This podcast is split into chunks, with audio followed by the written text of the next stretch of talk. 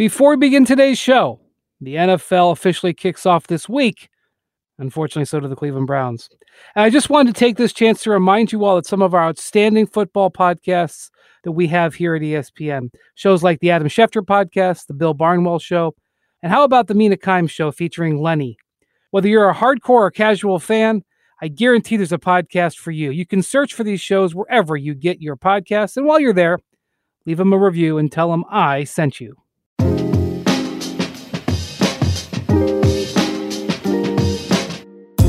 Hello and welcome to the Hoop Collective podcast. We talk about the NBA and we are brought to you by Goodyear, helping you discover the road ahead. Goodyear, more driven.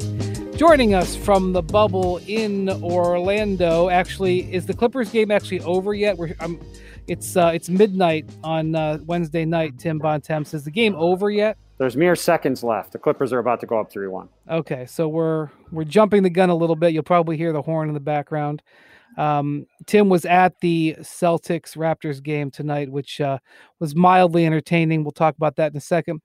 Joining us from Dallas, who had an interesting story tonight about Danuel House of the Houston Rockets, which we will also be talking about shortly, is Timothy Band MacMahon.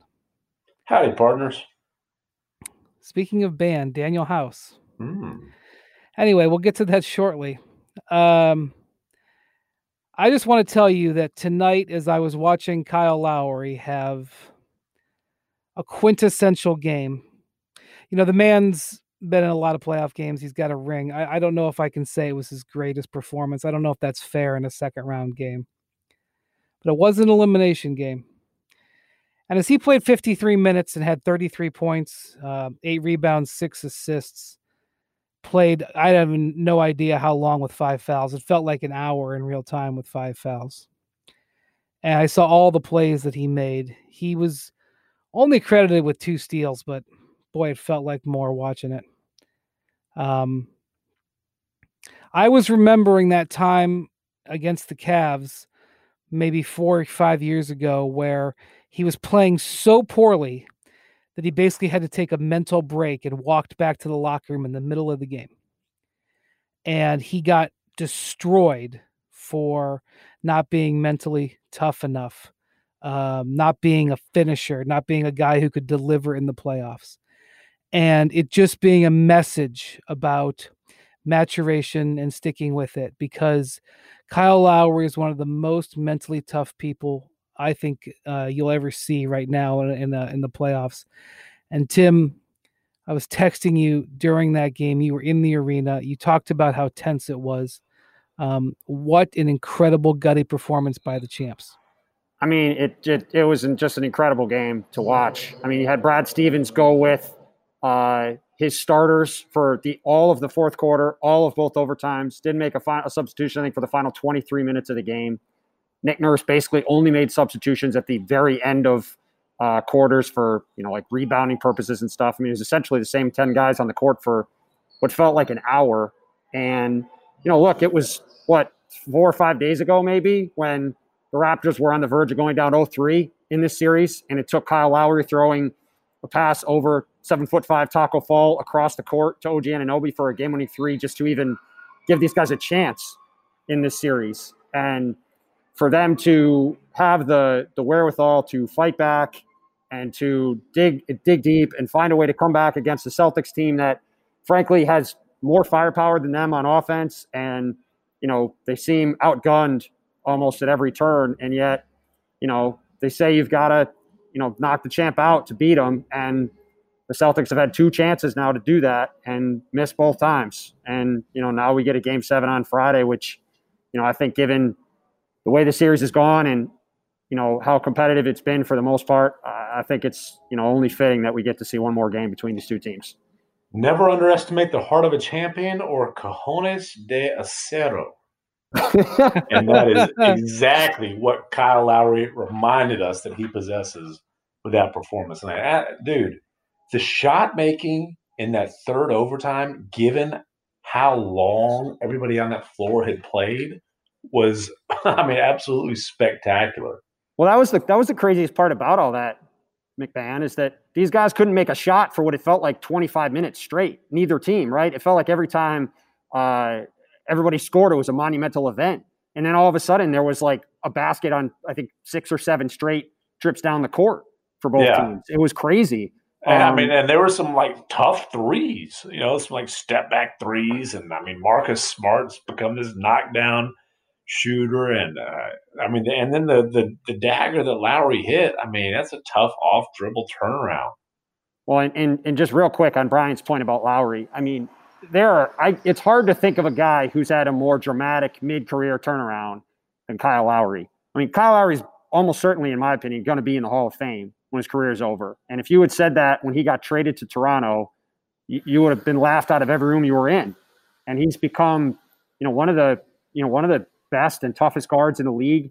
He's been part of this entire Raptors turnaround. I mean, it, like you said, Brian, it wasn't long ago that Toronto was being called LeBronto and just being you know demolished repeatedly in the playoffs by LeBron James, and yeah. everybody mocked them, right? Getting swept by the Wizards in the first round, losing to the Brooklyn Nets. It's an amazing reversal. It's just, them. it's incredible yeah. to see this team now as this mentally tough, you know, steel-eyed group that just comes out here and just you know takes everything you've got and then still comes back for more. It, it's just it's just really remarkable to see.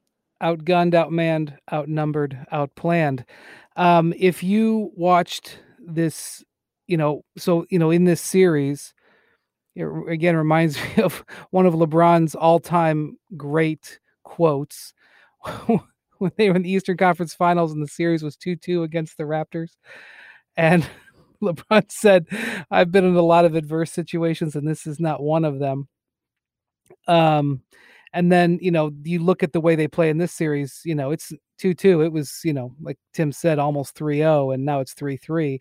Um, you know, there was a lot of stuff that happened in this game. I mean, one of the things I'm going to say, um, you know, a lot of guys made a lot of great plays. I mean, Marcus Smart.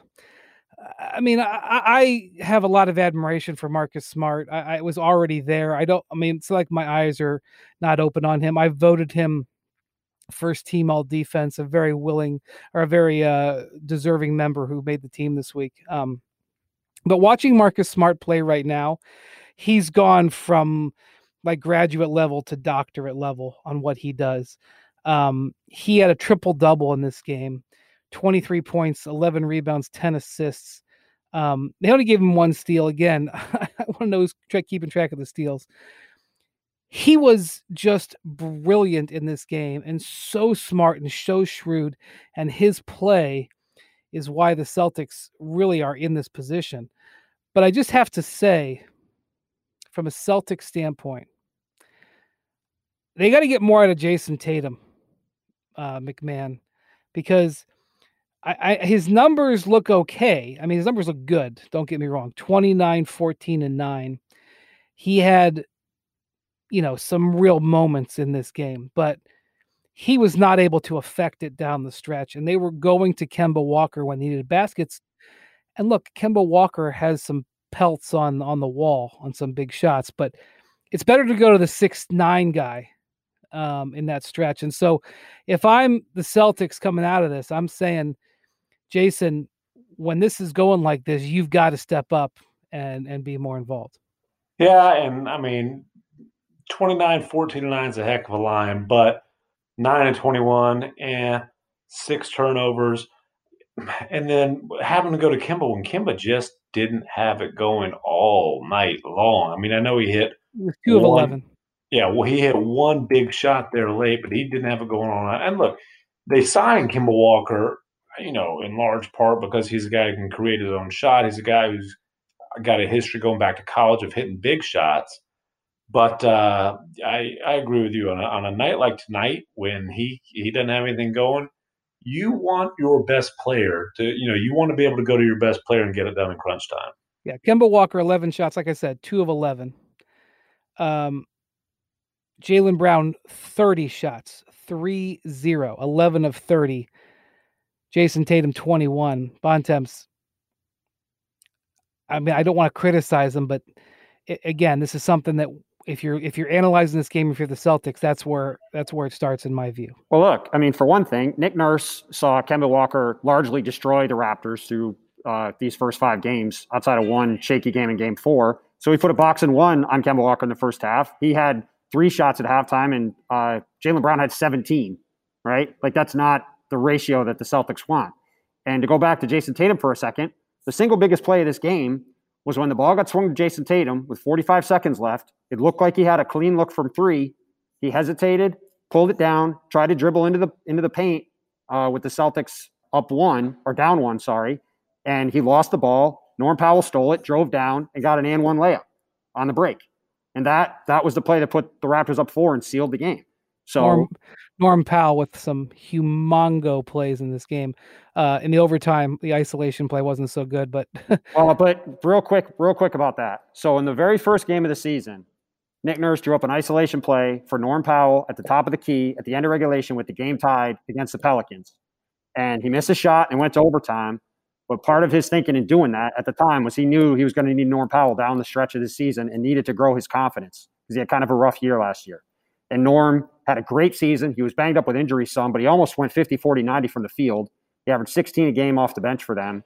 And, and you said it. Like he had 23 off the bench in this game. He, he was a huge reason, if not the reason, why Toronto pulled this out in the overtime. So, I mean, I know people were killing Nick for that ISO, and it certainly would have been better if he got by Kemba instead of settling for that three. But, you know, Norm, Norm Powell has become a real key piece for them, and there's a big reason why they're going to a game seven on Friday. So, getting back to Tatum and Nick Nurse, Tatum had another turnover late in regulation where, again, he did not attack.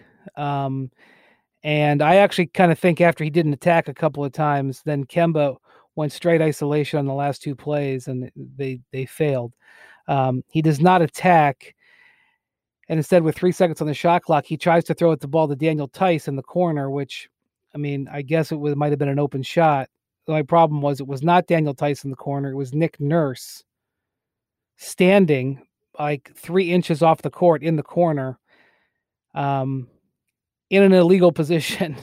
Um, but again, you know, I think you know, I, I think after the game, Jaylen Brown complained about Nick Nurse a little bit. Tim, you can clear that up in a second, but um, yes, Nick Nurse shouldn't have been standing there. But I would argue that you know Jaylen Brown shouldn't be looking for Daniel or um, Jayson Tatum shouldn't be looking for Daniel Theis to bail him out on a corner three in that spot.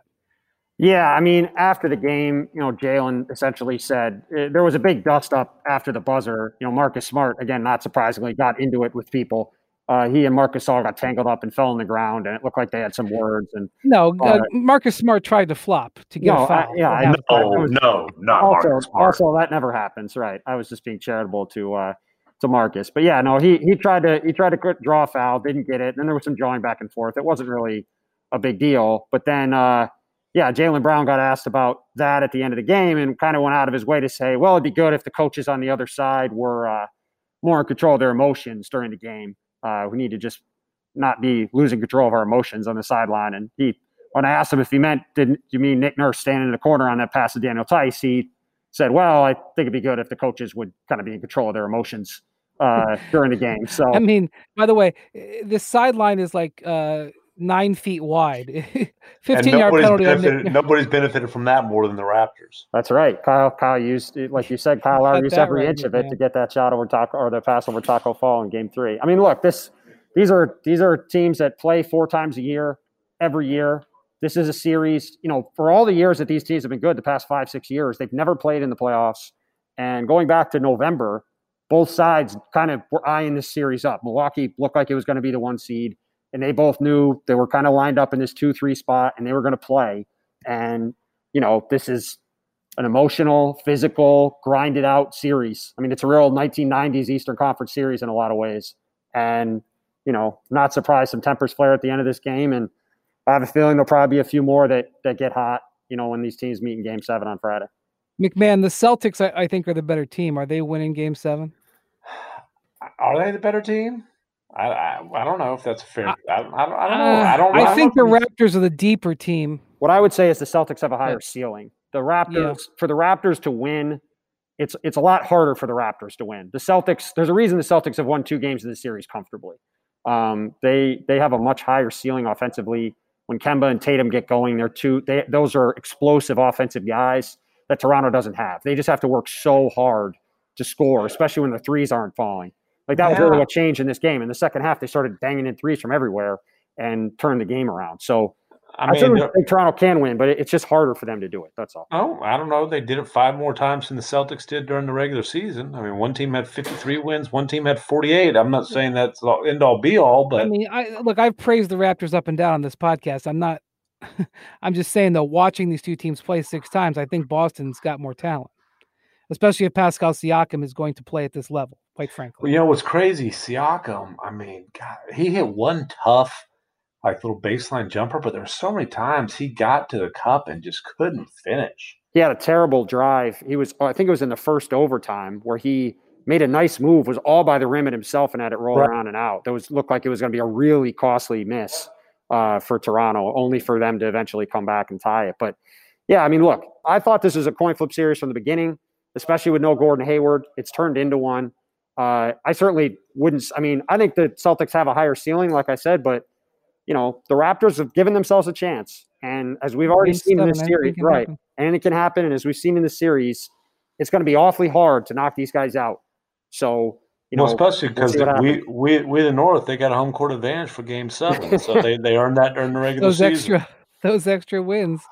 Um, we did see we think... did see both home teams uh, eke out. Well, I guess Houston was the technically the fifth seed, right, in that series. I was going to say both uh, both both those game sevens last week went down to the buzzer. So maybe we'll get another game seven buzzer beater uh, on I Friday. I don't think uh, virtual Jurassic Park is quite the same. No, no, the Rock, the Rockets were the four seed, by the way. Oh, okay, so there you go. So the home home court advantage two and zero oh in home court advantage so far. That's right. Yep. Big big advantage for the Raptors. Um, man. actually, you know what? I just realized. Uh, funny, funny. You mentioned that the it just occurred to me a funny stat in this series: the road team has won every game. So, uh, which is funny the way it's broken out that way. But um, so you're telling bettors that Celtics. Well, if if you go by the first six games, then the Celtics should win. But we'll uh, we'll see. Well, um, Celtics going to be kicking themselves on this. Uh, the Raptors did have shots um, to win in both overtime and both regulation and the first overtime. Um, there was some strange calls. I'm not going to really go into the calls. Um, I'm glad that calls did not decide the game uh, because there was some stuff that were a little was a little blurry there. Um, how do you um, feel, Windy, as as a guy who suddenly grew hair uh, mid career? How do you feel about Tony Brothers? it is a very impressive hairline. In fact, there are several referees. Um, I think uh, Sean Wright is another referee who has returned to the bubble with he's gone from no hair to a very I mean like I'm not I'm not I'm not saying shenanigans to uh, tip our cat to Tony, Tony, Tony Brothers. I think I think there might have been some uh you know I think there's some imports going on in that in that situation. By the way, Mike Malone, who knew? I mean, because like I've, I've got a voluntary buzz cut as you did, but like you can tell, like it grows. Mike Malone was like down to the skin. uh, he came. Well, I guess who knew about Tony Brothers? Mm, I'm skeptical on that one. You um, think that during COVID, somebody got a some sort of maneuver in that I, regard? I mean, I think I think that thing might be glued on each morning. I don't know. I'm going to tell you that you know I have relationships with a couple officials. I will say that the first week i there was there was some discussion about tony brothers uh, the controversy but, no one knew about. Vivid seats wants you to get to the games you love this spring. Experience every pitch assist and game-winning shot live and in person. And the best part? Each transaction is a step toward a free 11th ticket with Vivid Seat rewards. Score unbeatable perks like free tickets, surprise seat upgrades, and annual birthday deals. As official ticketing partner of ESPN, Vivid Seats is offering you $20 off your first $200 ticket purchase with code HOOP. That's code HOOP, H O O P. Visit vividseats.com or download the app today. Vivid Seats, experience it live. Two guys drove to work. Neither guy wore a seatbelt. One guy got a ticket. One guy didn't. The same two guys drove home. One guy wore his seatbelt one guy didn't. One guy made it home.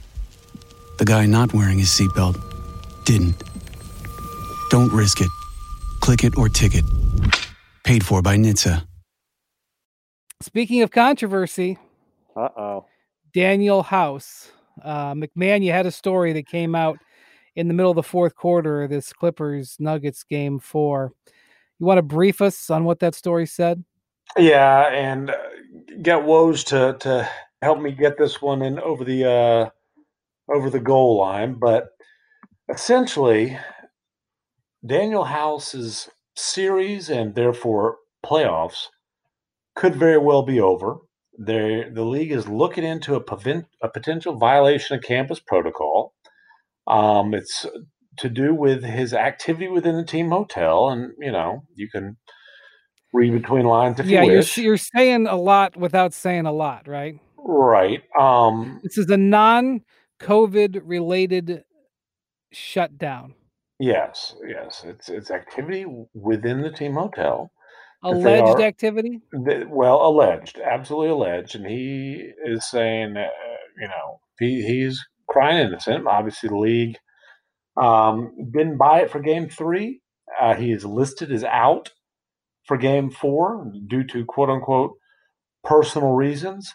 Um, you know, there the there, there are some there are some there are some wildly irresponsible rumors flying around Twitter that uh, are are naming names of potential a potential uh, accomplice that is just completely inaccurate and, and unfair. Name name. Yeah, naming a, name that is it's you know it's completely inaccurate and unfair uh, to the person who is named. Um, I'll leave it at that. Um, but yes, they're they are looking into his activity within the hotel and there is a precedent for if you violate campus protocol, it's a 10 day quarantine thing. Bruno Caboclo, when uh, Bontemps, you were part of the, our, our quadruple team on the Bruno story. That's right. He got he got 10 days for wandering out of his room. Lemon pepper chicken wings. Well, that wasn't that was, campus. That, that was, was, off campus. That was a, well, no, no, no, no, no, no. The, Brian's referring to Richaun Holmes, who also got yes, a ten-game suspension for for stepping off of campus to get his order in of lemon pepper wings. Correct. I and then and then there's lemon pepper Lou Will, which obviously was an off campus. That's right. That's right. That's right. But that also resulted in 10 days. Was there any lemon or pepper involved in this alleged violation? Uh, there might have been some Magic City sort of circumstances, but huh, okay, yeah, but I don't, I don't know if there was. I, I can't tell you what he had for dinner or had or had dessert. I don't know. Uh huh. Yes. Uh, he was really good in game two. I think he hit three of seven on threes, and they had to drop down and play Austin Rivers. No offense, Austin Rivers, but um, you know, it was a bit of a downgrade with what they're doing, and it it affects them. They only oh, they don't go yes. that deep. Mike D'Antoni, as we know, in the playoffs, tends to have a very short bench. Uh, Danuel House Jr. Um, he's he's their sixth man. I mean, he he's the you know he's the one reserve who's playing in the you know high twenties uh, per game, even the thirties in some games. Um, and you know on Tuesday, D'Antoni a little little classic Mike D'Antoni hyperbole, but he's declaring that House is one of the best two way players in the game, and so look, this- uh, and so Jeff Green had to play a lot more minutes, and Jeff Green actually played his his best game in this series. But yeah, there you know Austin Rivers was was a very fringe rotation guy. They've got to lean on him a lot more. Uh, ben McLemore basically fallen out of the rotation. You know, if House isn't involved, then he probably has to play uh, more. And so yeah, this is a huge hit. Then look, Jeff Green played 35 minutes uh, in, in Three. They don't want to be playing Jeff Green 35 minutes. No, Danuel House is a guy that um, earlier in these seeding games I wrote about in a notes column because he's a guy that scouts around the league had really pointed out to say this guy's playing really well for Houston and he's a perfect fit for the mm-hmm. way the mm-hmm. Rockets are playing with this switching system. He's a one of these, you know, he's a big physically built six six guy. Um, he's he's proved he's become a good three point shooter. Um, he like like you said, MacMahon. I mean, he's a really key piece for them, and uh, you know, you only have so many of those pieces to go to. You take him out, like you said, you're playing Ben McLemore more, you're playing Austin Rivers more, and you know that really came to back to bite Houston in game three. And, eh, you know, fans might not think about Danuel House right away when they think about the Rockets, but if he's not able to play the rest of the series, yeah, I mean, I don't make too much dent in their chances, I think. I don't make much of a backup, but I will say that the Lakers kind of got their defensive game plan really organized in game three.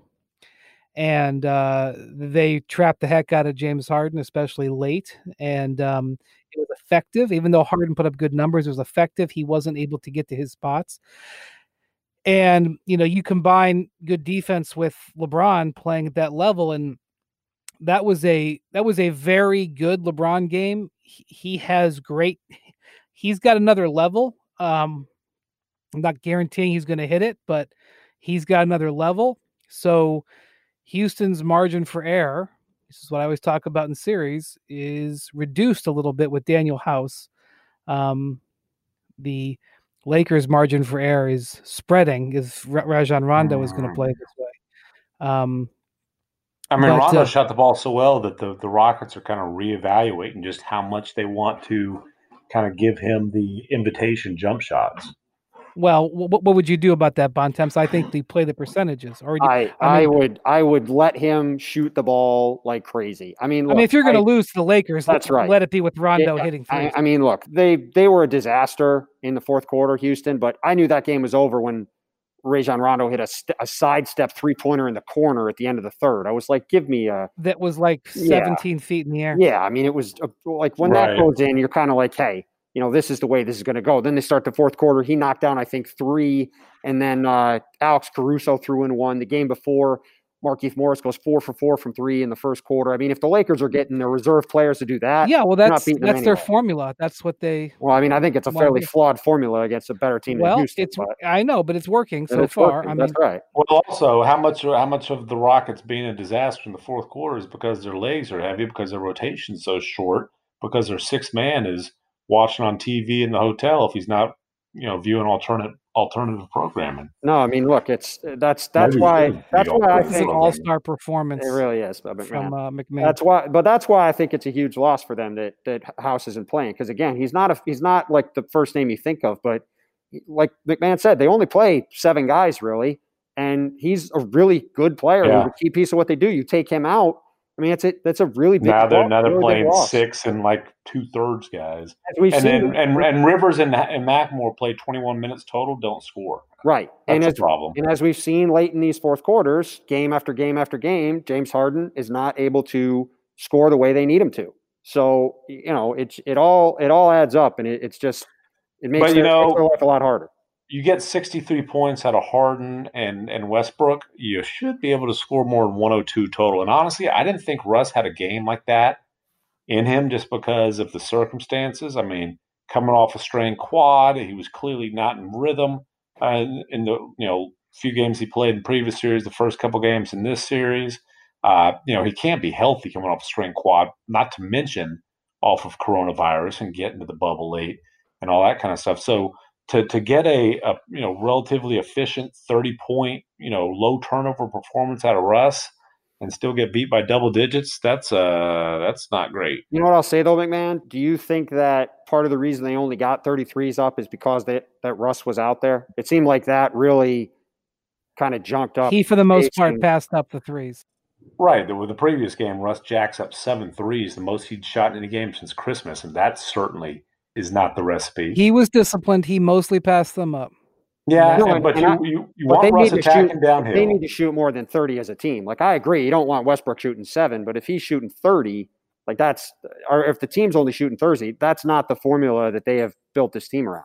Right, the, formula, the formula is what they did the last couple, you know, two and a half months of the season before it was suspended. And that's Russ just attacking downhill like a madman, either finishing or, or kicking out to three point shooters obviously Harden getting up, uh, you know, 12 to 14 threes a game, and and and they they're making it tough on Harden. I mean, for him to get up 23 shots in that game took some. And what he what he was doing was he was attacking the double team before it really got there, so creating much more, um, you know, off the drive than than on his step back, and you know, in a, in a way, that's a win for. Uh, all right, let me say let me say this: if you're if you're the uh, the the Rockets, you're saying look, Rondo is not going to shoot like this.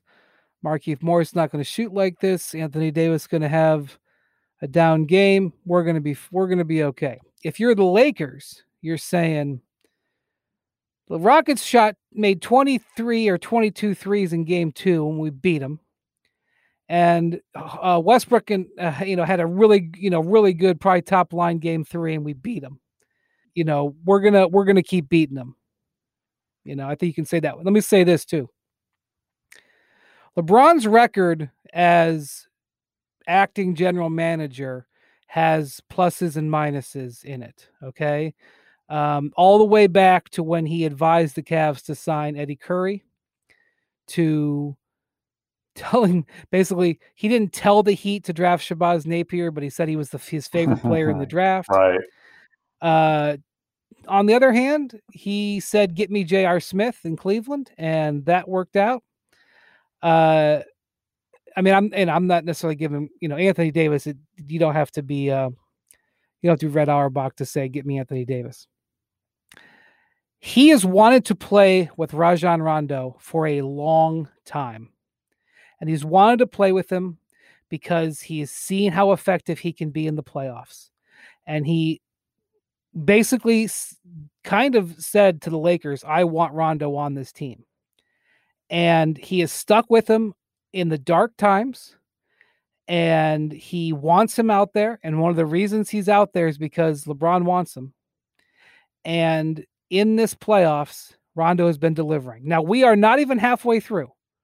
You cannot form an opinion yet, but you have to give LeBron credit and Frank Vogel credit because they have stuck with what he's wanted, and what he has wanted has helped them win the last two games. Well, these yeah, these last two games, Rondo's been spectacular, and the the, the passing in both games has been, you know, just kind of classic Rondo. And then, I mean, eh, what was he? Eight of eleven shooting the ball in yep. this game, and and you know, there's some fluke factor there, but you you listen to Harden, you listen to D'Antoni, like the Rockets can't get, just let him have you know, check the wind type of three pointers. I mean, they at least have to, eh, you know, have to in check some way, sh- yeah, in, in, in some way, shape, or form, they've got to uh, per- at least pretend to contest. I mean, he, he's, you know, they they gave Lu Dort to check the wind threes, and it almost it almost bit him in the butt in Game Seven. Like even, I mean, you guys see like NBA players who aren't three point shooters, you see them in warmups. They can all knock down 18 to 25 with you know with nobody around them. So of they course. can't they can't just give them those kind of invitation uh, threes or as uh, and as Harden called them feel good buckets. Rondo's had a good couple of games, but let, I think we need to slow down on doing any victory laps on uh, personnel. No decisions. victory laps, just pointing it out as a guy who covered Rondo in Dallas, once you get past the, the second half of game two, it's all gravy from there in a playoff series. Literally, if you actually physically are there. It's actually on the court past that. Yeah. um, all right. Well, we'll see how that, that game, uh, game four in that series will be a vital one for the Rockets. We'll see how Rondo can back it up. Now let's talk about the play of the week. The pressure to follow up Hpnotiq and Cognac weighing heavily on the team. Hpnotiq was in the cup, blue and ready for the play. And boom, Añejo Tequila came in with a smooth assist to Hpnotiq's tropical fruit finish. Shaken, strained, poured. It was green and good. The playmaking splash shifted the tempo. Another great cocktail from the Hpnotiq team. Every season is Hpnotiq and Tequila season. Hpnotiq Liquor, Bardstown, Kentucky, 17% alcohol by volume. Hpnotiq reminds you to think wisely, drink wisely before we go tonight in the last game, you know, the Clippers have been very difficult for me to read in this postseason. They have had moments where you're like, wow, wow, wow, and a whole bunch of moments where you're like, meh, which is kind of how their season has been. And just like they had throughout the season, they had some built in excuses, you know, lack of cohesion, guys who were not in condition because they were away for various reasons. Um, but it's it, we're we're getting to the point where it's like you know you know either you are a championship team or you're not. Now, they they survived game two, a game that um, I should say game three, a game that they very easily could have lost, but they survived it with the Kawhi middle finger block, which even though I think Jamal Murray was going to miss that dunk, I think he was a little bit aggressive on how far he was from the basket. Um, it's an iconic play. Oh yeah. no. Um, Kawhi backs up tonight. It was kind of a blah, another blah game, but the Denver Nuggets and their high-powered offense managed 85 points in Game Four. Kawhi tonight with a very efficient, killer 30 points, 11 rebounds, nine assists, four steals, two blocks. One and turnover. One turnover, and he had to do the heavy lifting because Paul George was in foul trouble the whole game and was not a factor. 10 points. Um, I will admit to you that in this particular series, my belief about the Clippers being the, the headed for the championship has gotten a little hazy at times because I'm wondering what's their top level and what's them messing around. Um, in this game, in the second quarter, they were tied. Um, was the third quarter? The third quarter, they were tied and were in the penalty with 10 minutes to go in the third quarter. Paul George was on the bench and Denver was on a run. And they decided to play six minutes of dominating basketball and essentially won the game. And then they pretty much let down after that. And Bontemps, I don't know whether they are capable of doing that for more. I think that they are, but I've been saying that now for 10 months. Clippers this year remind me very, very, very much of the Warriors of the past two seasons with Kevin Durant, in that they care when they want to care, which is rarely, but they're so good that it doesn't really matter. And I think that's the way these playoffs are going to go. Uh, I don't think they, I think if you get them with true serum, I would say they don't think the Nuggets have any chance of beating them. I would agree with them on that. Uh, I think because of that, they tend to care for about 10 minutes a game, and the rest of the time they kind of float along.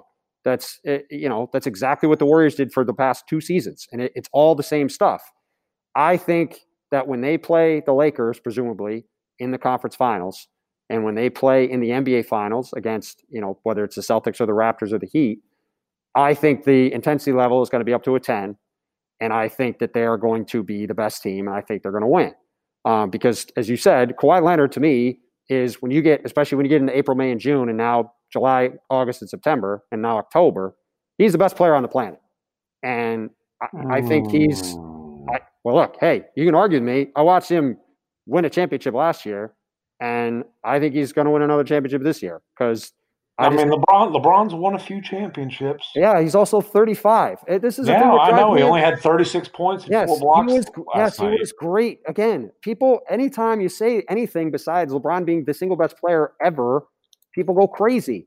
Like, I'm not going crazy. I'm just saying to declare with no doubt. Kawhi won the championship the last year. He was the Finals MVP. He took out everybody.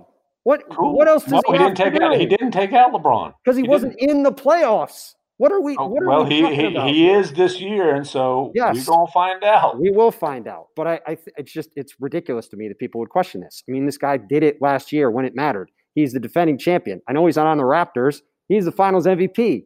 Somebody has to beat him in the playoffs. And I, to me, when I has think, LeBron ever won a Finals MVP before? Yes, he he has won Finals MVP before. I, so okay. was Kawhi. He won one five years ago. I don't know why that or six years ago. It doesn't matter at this point. Um, I, it, just this is ridiculous. The point is, the Clippers have the most talent. I think the Clippers are going to win, and I think when they play a team they respect, and especially because they that'll be more time for them to get Montrezl Harrell going, more time for them to get uh, you know these Patrick Beverley going. He's missed a bunch of time with injuries. I think by the time they get to that Lakers series, assuming the Lakers advance, they're going to be locked in and ready to go, and I think you're going to see a much different team. MacMahon? I, I, I do think there's definitely something to the Lakers kind of deciding when they feel like they're being challenged.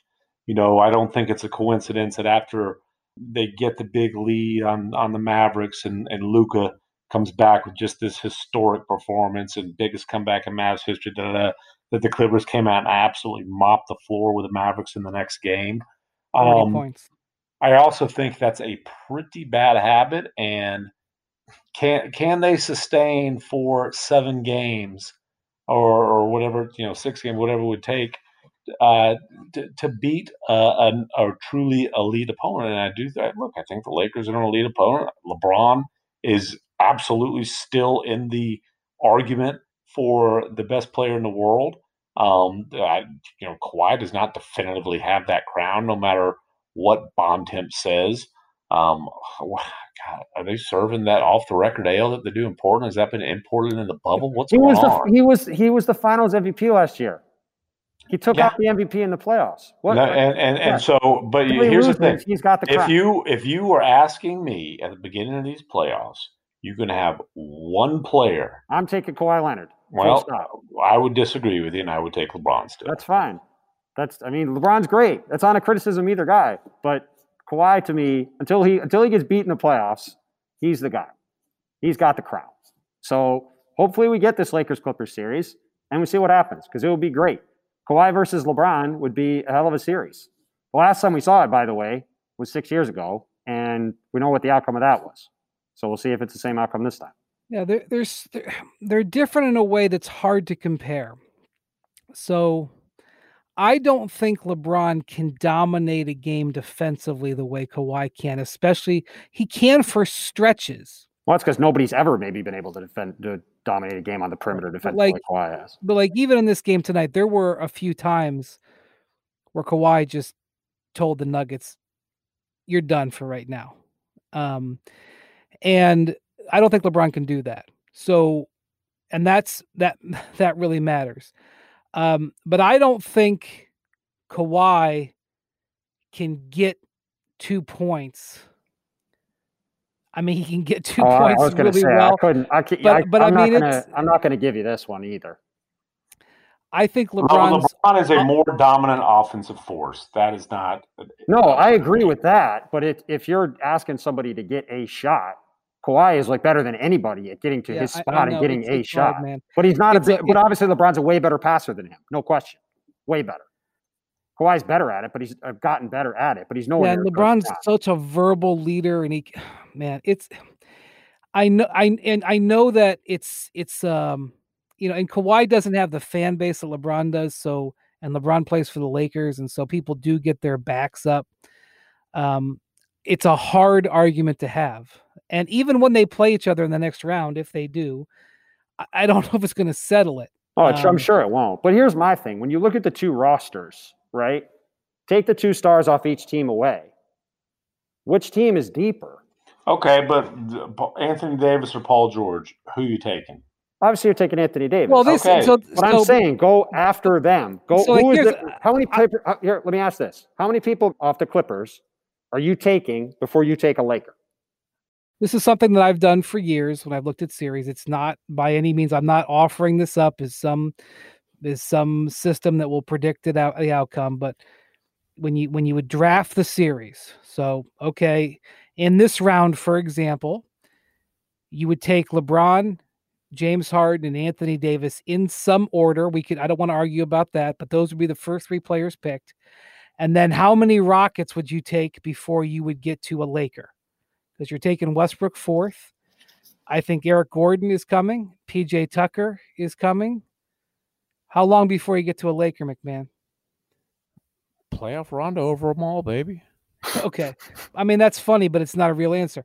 So now let, us talk about a Clippers series. Okay. Again, Kawhi, LeBron, Anthony Davis are one, two, three in whatever order. Then Paul George is four. Okay. And then you got, you know, Lou Williams, you got Marcus Morris, Marcus Morris, you got Montrezl Harrell, Beverley. um, Beverley, Zubac. I mean, how long till you get to? I, I mean, I know that in this moment, in this exact time, the Laker fans are going to say you're taking Rondo ahead of Paul George. I understand that, but objectively, how long are you saying before you come to a Laker? And that's why I've had the Laker, the Clippers ahead of the Lakers for 11 months. I will say this: Danny Green has got to play better. I mean, it is not pretty right now. Right now, Ivica Zubac is having a vastly bigger impact on his team winning than Danny Green is. And and, and, and how much would the Clippers front office especially love if he's a difference maker in this series? Uh, yeah, I know, but I'm just saying. I mean, let's just be honest. You know, and actually, I don't know where Beverley is because Beverley has not been has not been great, and neither has uh, Lou Williams. Well, to to MacMahon's point, if the Lakers are going to beat the Clippers, then he's got to be right, meaning that LeBron's got to be the best guy on the planet.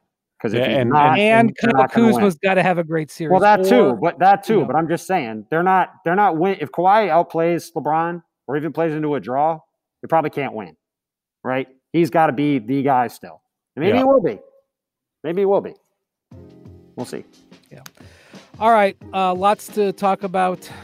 Um, the bubble's going along beautifully. We're getting great stuff. Thank you, Tim Bontemps. Thank you, Tim MacMahon. Um, Thank you for listening to the Hoop Collective podcast. We will talk to you soon.